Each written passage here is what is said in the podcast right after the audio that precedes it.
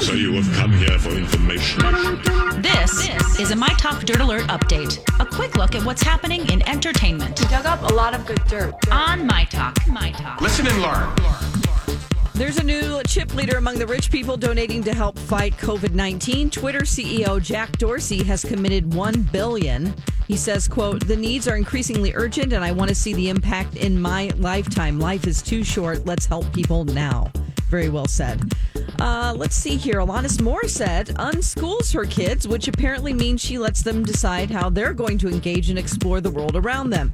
Um, this was an intentional choice from her and not something she came up with on the fly while under stay at home orders. So, this is something she always does. I think I might need a little bit more explanation when it comes to that and what that exactly means.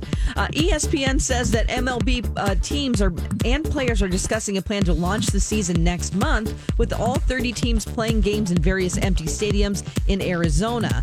And the players would sit six feet apart instead of together in a dugout like normal. That's the latest dirt. You can find more on our app and mytalk1071.com. That was a good update, Don. Dirt Alert updates at the top of every hour. Plus, get extended Dirt Alerts at 820, 1220, and 520. Meet me back here in an hour.